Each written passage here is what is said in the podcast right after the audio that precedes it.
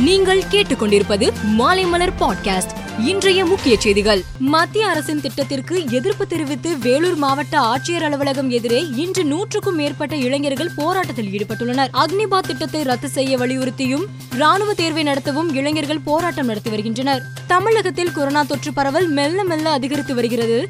சென்னை செங்கல்பட்டு திருவள்ளூர் காஞ்சிபுரம் கோவை உள்ளிட்ட இருபத்தி நான்கு மாவட்டங்களில் மீண்டும் பரவ தொடங்கியுள்ளது.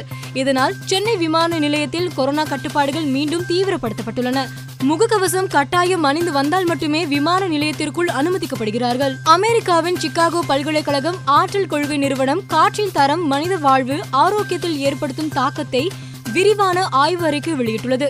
அந்த அறிக்கையின்படி இந்தியாவின் கங்கை சமவெளி பகுதிதான் உலகிலேயே மிக மோசமான மாசடைந்த பகுதி என்பது தெரிய வந்துள்ளது அதிக மாசு கொண்ட நாடுகளில் பங்களாதேஷுக்கு அடுத்தபடியாக இந்தியா இரண்டாவது இடத்தில் உள்ளது குறிப்பிடத்தக்கது.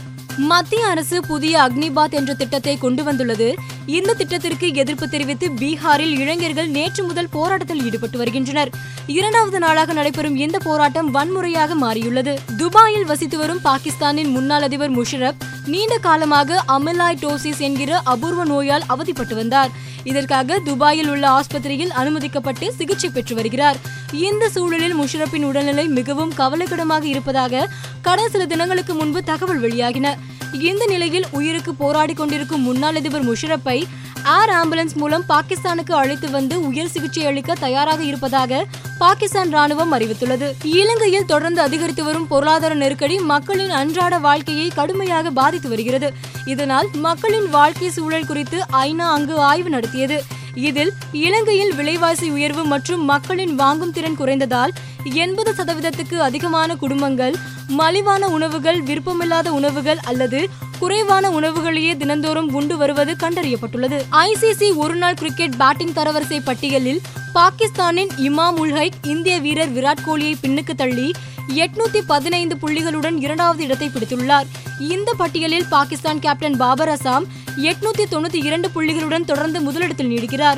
எட்நூத்தி பதினோரு புள்ளிகளுடன் விராட் கோலி மூன்றாம் இடத்திலும் எழுநூத்தி தொண்ணூத்தி ஒரு புள்ளிகளுடன் ரோஹித் சர்மா நான்காவது இடத்திலும் உள்ளார். பவுமா தலைமையிலான தென்னாப்பிரிக்கா கிரிக்கெட் அணி இந்தியாவில் சுற்றுப்பயணம் செய்து ஐந்து ஆட்டங்கள் கொண்ட இருபது ஓவர் தொடரில் விளையாடி வருகிறது. இந்நிலையில் தென்னாப்பிரிக்கா அணியின் பேட்ஸ்மேன் மார்க்ரம் தொடரில் இருந்து விலகியுள்ளார்.